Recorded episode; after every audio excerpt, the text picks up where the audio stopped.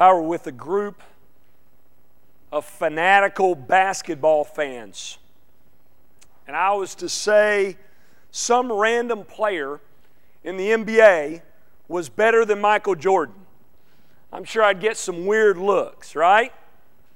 And if they thought I was being serious, some of them might just brush me off, thinking that's not a conversation worth having. But there might be one or two who want me to explain myself and explain why I thought this certain random individual was better than the one many considered to be the greatest. And there are certain things on that checklist that those basketball fans would probably ask me about that random player. They would ask me questions like how many scoring titles has he won? Because Jordan has won 10. How many gold medals? Jordan has two. How many finals MVPs? Jordan has six. How many league MVPs? Jordan has five. How many championships has he been a part of? Because Jordan has six championship rings. Those numbers better match or surpass Jordan, or that argument's not going to hold water, right?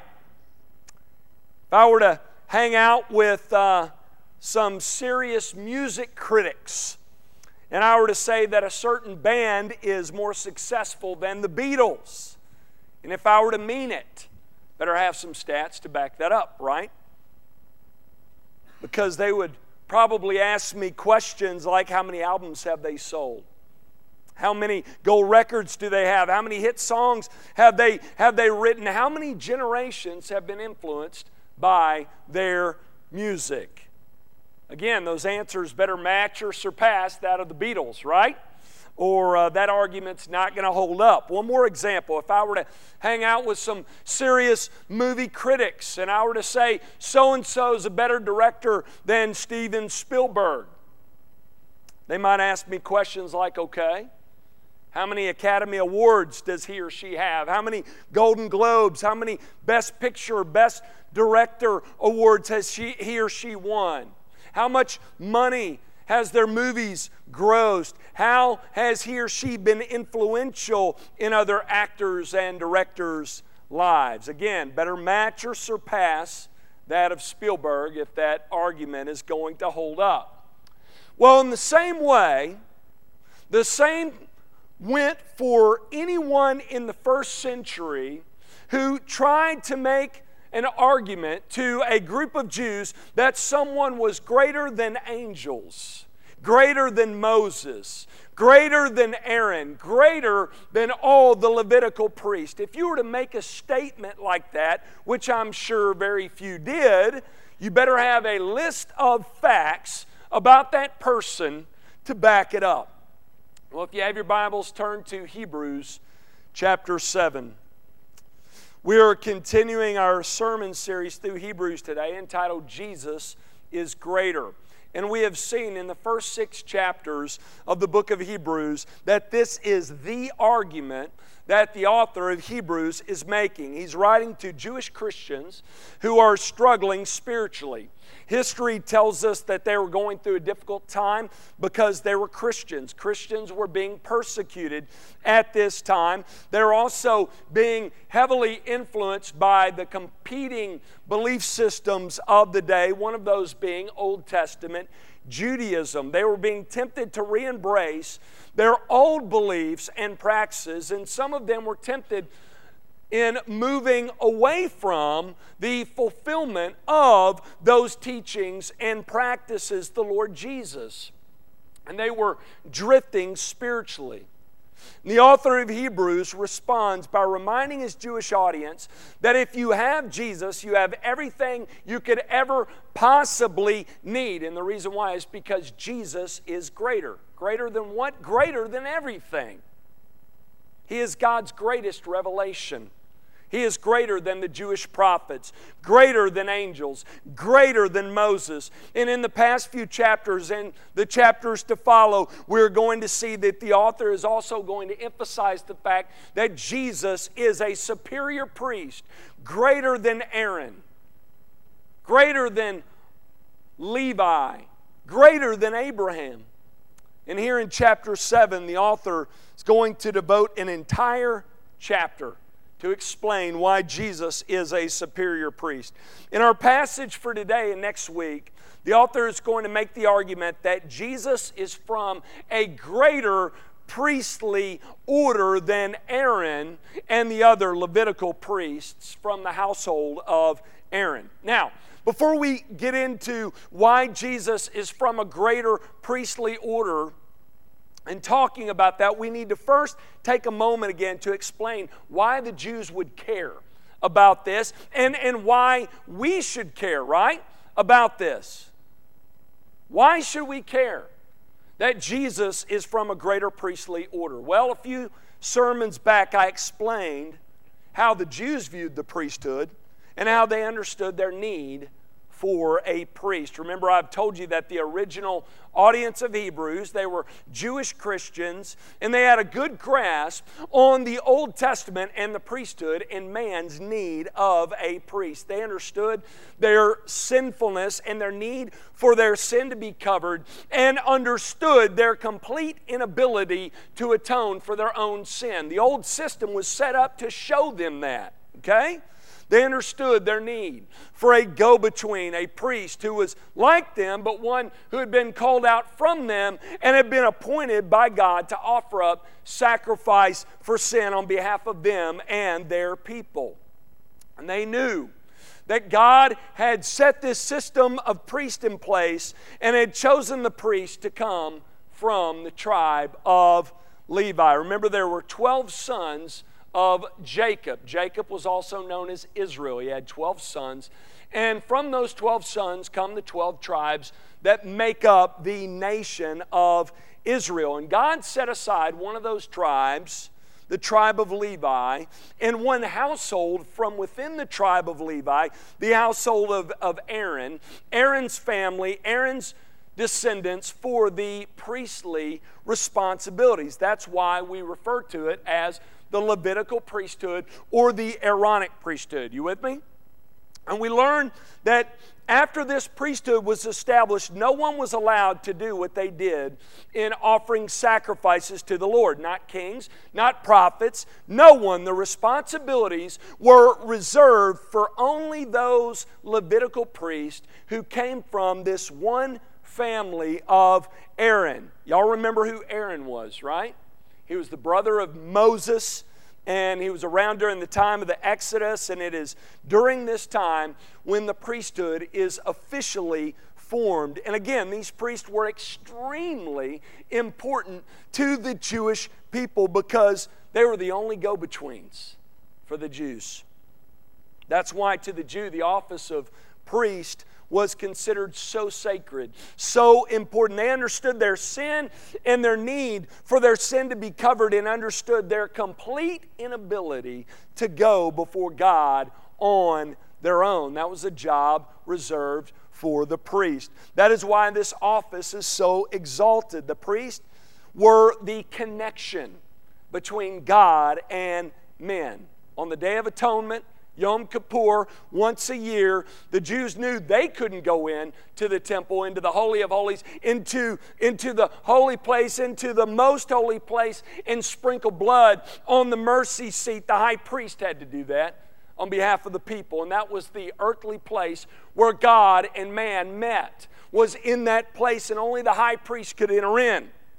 He was the one appointed by God to mediate between God and men. That's why they revered this office. And this Jewish Christian audience in the book of Hebrews understood this. And they were even drifting back toward this system, starting to look to and elevate these priests once again and praise this old system? Well, the writer of Hebrews is writing to tell them there's no need to do that. There's no need to look to these flawed go betweens any longer because Jesus has come, our superior high priest. He has lived the perfect life we can never live. He has offered up the perfect and final substitute and sacrifice himself. In fact, we have said that the priest really did nothing more than point people in faith toward God's great high priest to come, his forever king, the Lord Jesus. They pointed people in faith toward the work that he was coming to accomplish at Calvary. This Jewish Christian audience needed to be reminded of this so that they would not drift from the faith but continue to look to and trust in Christ alone. And believers, we need to realize that as well. Do we not? We have said in the past that though we don't often think of being in need of a priest, we think that's a, a Catholic thing, right? We're, we're not in need of a priest. We are. We too are sinners in need of forgiveness. We need to realize there is nothing we can do by our own power to take care of our sin, to cover it and atone for it. Whether you realize it or not, it's, it's true. God is clear in His Word. We have fallen short we are sinners set against God, every one of us, and are in desperate need of someone to stand for us and represent us before God. One who can truly offer up a worthy, acceptable sacrifice on our behalf to cover our sins so that we can be forgiven by God and made right with Him. We're in need of that, every one of us. The author of Hebrews reminds us of the fact that there is one who has been appointed by God to be that and to do that for us, his son, Jesus. Jesus was sent by the Father, he also came willingly. He became one of us, he lived for us the perfect life we could never live. A sinless life, a life in perfect fellowship and relationship with the Father, and he has also acted as our priest. He offered up the perfect sacrifice for us on our behalf to cover our sin, and that sacrifice was his own life, himself. He laid his life down for us, and he was raised for us, passed through the heavens for us, into the heavenly holy of holies as our priest. And he gives us, all of us who are in him, who are trusting in Him alone for salvation, access into the presence of the living God and secures us there forever. It is essential that we, we understand that and see our need of Christ as our priest. The Jews needed to come to terms with that. We do as well, which is why Jesus, being our superior priest, is a major emphasis throughout the book of Hebrews. This is really the heart of Hebrews. Now, there was one major hangup we talked about last week and earlier in this series for the Jews about this teaching that Jesus is our great high priest, better than Aaron, and that was that Jesus was not from the tribe of priests. He was not from the tribe of Levi, not from the household of Aaron. He was from the tribe of kings, right? From the tribe of Judah from the household of David. The writer of Hebrews understood this, which is why he says all that he does here in Hebrews chapter 7, verses 1 through 10. In this passage, the writer of Hebrews is going to make the point that Jesus is from a different, a superior priestly order. The priestly order of Melchizedek. Now, we have talked a bit about Melchizedek. We're going to talk more about him today and next week. But before I explain to you who Melchizedek was and this connection that he has to Jesus and why he's a better priest than the priests who come from the tribe of Levi, household of Aaron, first I have to explain to you a biblical term that is very important for you to understand for our text this week and next week, okay? So bear with me for a minute. We're going to get a little technical. The word is typology. And I can already feel your eyes glazing over, all right? Come back to me, come back to me. It's real easy, real easy turn. Typology. There are many theological terms that we use when we study through the scriptures that help us study through the scriptures, and this is one of those important terms. The term typology, or when we say that, that someone or something is a type of something, we're saying that that someone or something pictures or symbolizes someone or something else. Okay? They're mostly found in the Old Testament, and they primarily point to the person and work of Jesus. There are many pictures in Scripture given that point to the person and work of the Lord Jesus Christ. For example, in the Old Testament, when lambs were sacrificed for sin, those are pictures of Jesus, right? You know that. They were to be without spot or blemish, which pointed to Jesus' perfect nature. Remember what John the Baptist said of Jesus? John 1:29 he said behold the lamb of God who takes away the sin of the world. Those Old Testament sacrifices were, were pictures of Christ and the work that he came to accomplish. The tabernacle and later the temple, that was a picture of Christ as well. Christ, the God man, coming to tabernacle with us, to dwell among us, to be with us. As God's presence was with his people in his holy dwelling place on earth, in the tabernacle, in the temple in the Old Testament, God's presence was with his people in, in an even realer sense, right? In the person of Jesus in the first century. Jesus even referred to his body as the temple. He said, Destroy this temple, and in three days, what? I'll raise it up, right? John 2 19. When Jonah was in the belly of a fish for three days and, and, and three nights. That was a picture of Christ. Remember, Jesus said that this was a picture of the work that he came to do. He says in Matthew 12 40, just as Jonah was three days and three nights in the belly of the great fish, so will the Son of Man be three days and three nights in the heart of the earth. You see, types pictures of Christ. Well, when we get to Hebrews 7, we have one of the greatest examples of typology in the New Testament because it just goes on and on and is mentioned over and over again, right? In the person of Melchizedek. Now, if you've been with us for a while now, you should know a little bit more about who Melchizedek is. If you're not familiar with him, it's good you're here today, all right? Come next week too. You'll get another earful. He's one of the great examples of typology in the New Testament. And if some of you are wondering, then why have I never heard of him if he is? Well, don't beat yourself up. We have most of what we have about Melchizedek in the book of Hebrews, okay? So if you've never done a thorough study through the book of Hebrews, you may have never really studied much about Melchizedek, just glossed over him. He is talked more about in Hebrews than anywhere else He's only mentioned briefly in the Old Testament. In the book of Genesis, we have three little verses about Melchizedek, and about a thousand years later, we have a single verse about him in Psalm 110, verse 4. In that verse, we are told that a forever priest will come after the order of Melchizedek. Remember, we looked at that verse last week. It's quoted by the author of Hebrews at the end of chapter 6. So, who is Melchizedek? Why is he mentioned here? Well, people land all over the map when it comes to who he is. Some argue he was an angel. But that argument is easily refuted because we are told that Melchizedek was a priest. And remember, we learn in Hebrews 5:1 that the priests were chosen from men to be representatives for mankind. So a priest had to be a man to represent mankind. All right?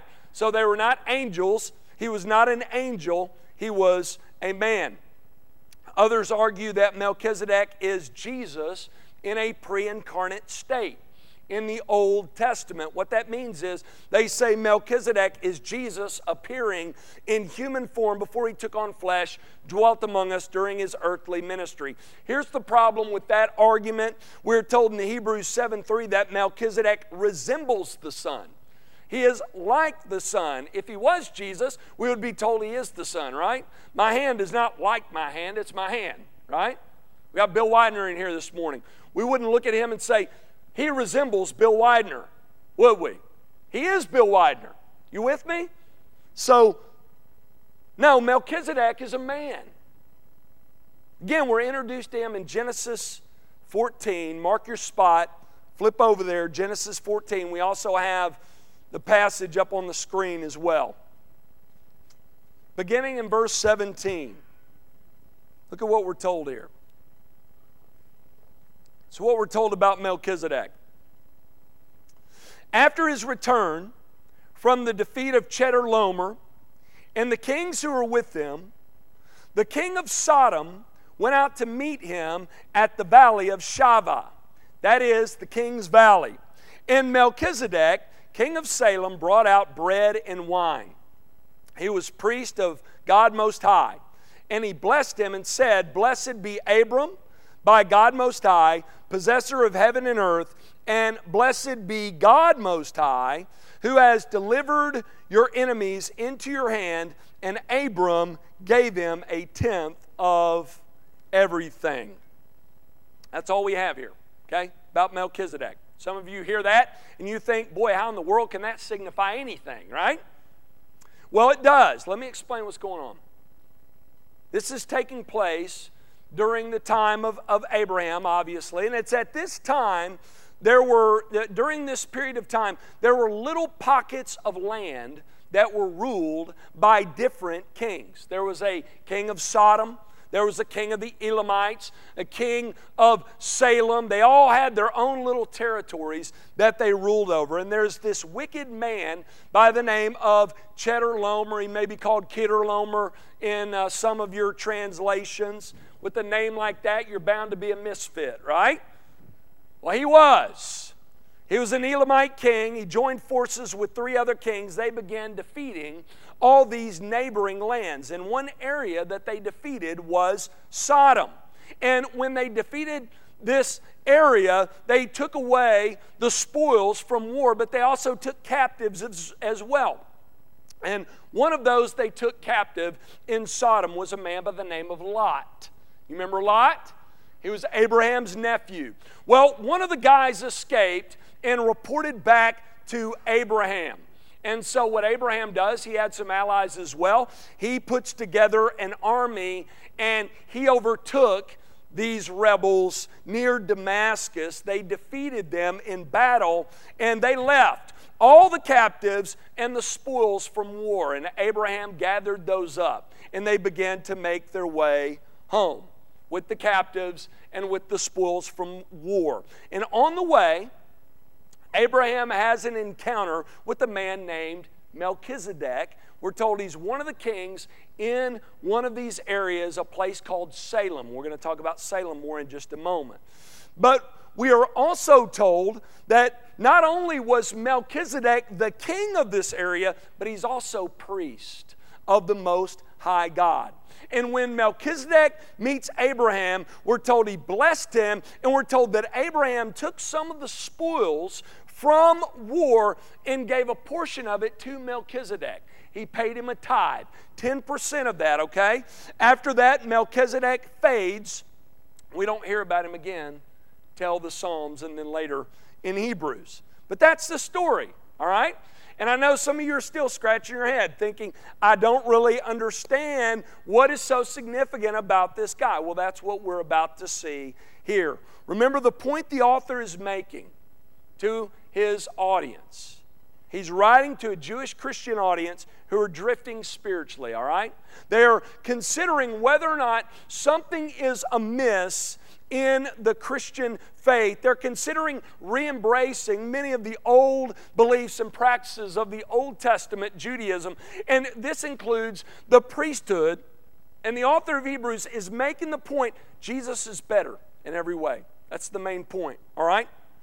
He is the fulfillment of all that was promised to the Jews. And here in this chapter, he's making the point that Jesus is a greater priest than Aaron. He is better than all the Levitical priests. And to make this point, he compares Jesus to this man named Melchizedek. Melchizedek is used by the author of Hebrews under the inspiration of the Spirit as a type.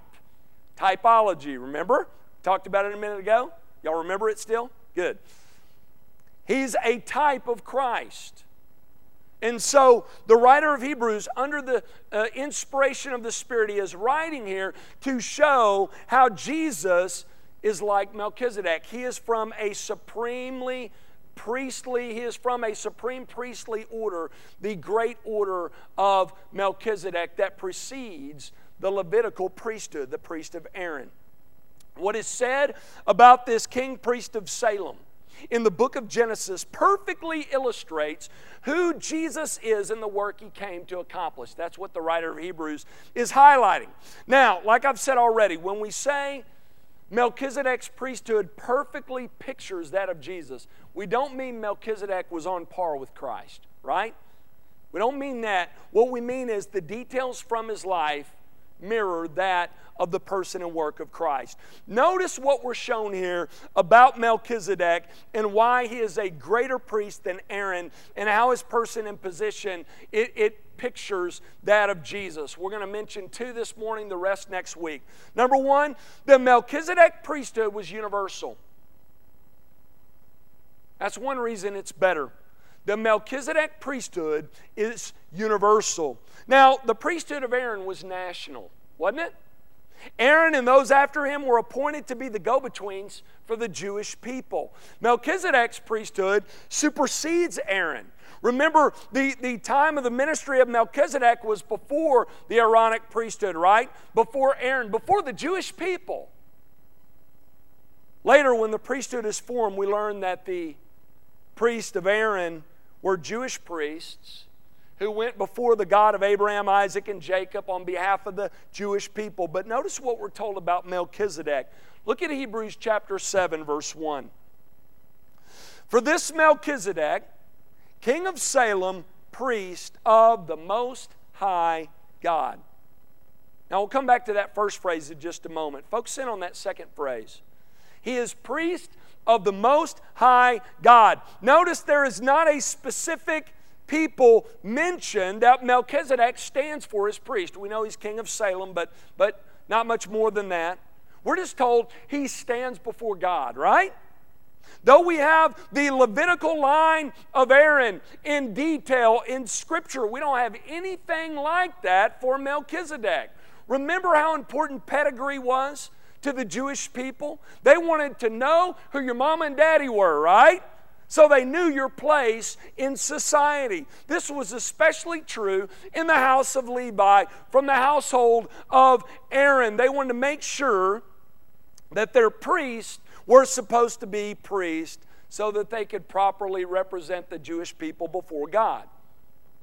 Now, again, Melchizedek had a mother and father grandparents, great grandparents, but we have nothing listed here. All we're told is that Melchizedek was priest of the Most High God. That is significant, folks. The Spirit of God, by omitting these details, is having Melchizedek function as a type of Christ and is showing us that the priesthood of Melchizedek, watch this, is related to all men whereas the priesthood of Aaron was related primarily to the Jewish people. So when the author of Hebrews says Jesus is a priest, after the order of Melchizedek, he is making the point that Jesus is a different kind of priest. He's indicating what kind of priest Jesus is. Get this, he is not just the Messiah for the Jews, but the Savior of the world. That's what he's saying. That is great news for us non Jewish people, isn't it? Jesus did not simply come to atone for the sins of the nation of Israel. He came to atone for the sins of all those who trust in Him alone for salvation. Remember, we said the Latin word for priest is pontifex, it means bridge builder. That's what Jesus is for us. He is the universal bridge builder.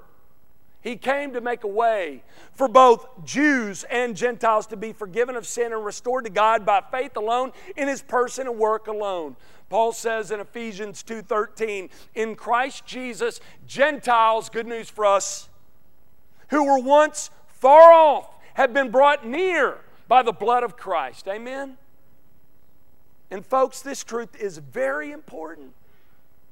Very, very important for us to share with others, right?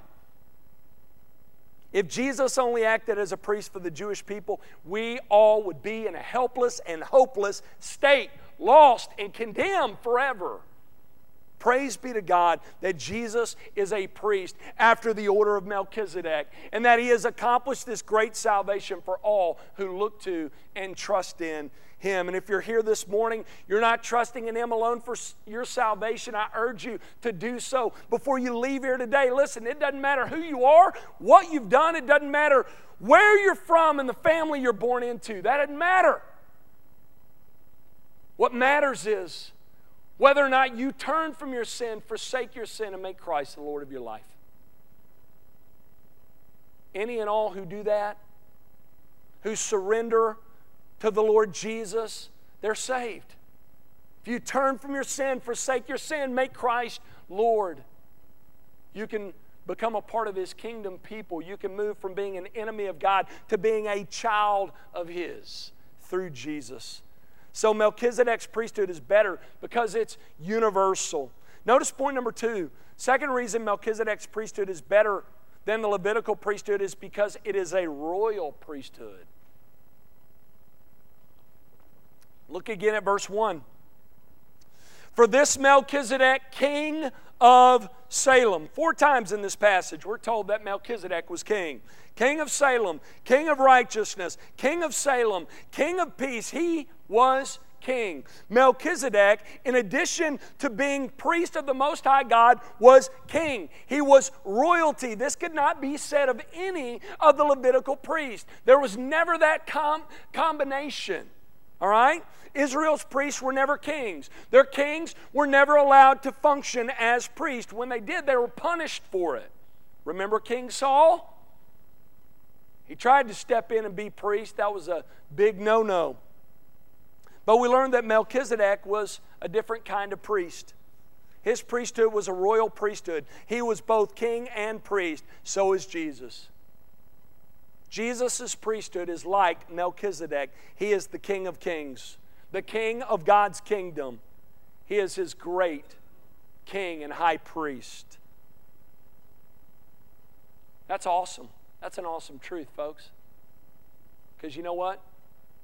The priest of old, we're going to learn as we continue on, they couldn't ultimately conquer sin and death. They could not destroy the works of the devil. They could not usher people into the presence of God. The veil continued to hang during the old system while it was still in place. But Jesus comes not just as a priest, but as our conquering king. What does it say about him? It says he comes to destroy the works of the devil, he comes to destroy sin and death. And how does he do it? Through his priestly work, through his death and resurrection. Jesus is our conquering king, and he is our great high priest. Wonderful truth there. And this should not have been a surprise for the Jewish people. They were told by God through his prophets that Jesus would be this type of priest. Listen to Zechariah 6 12 through 13. This is awesome.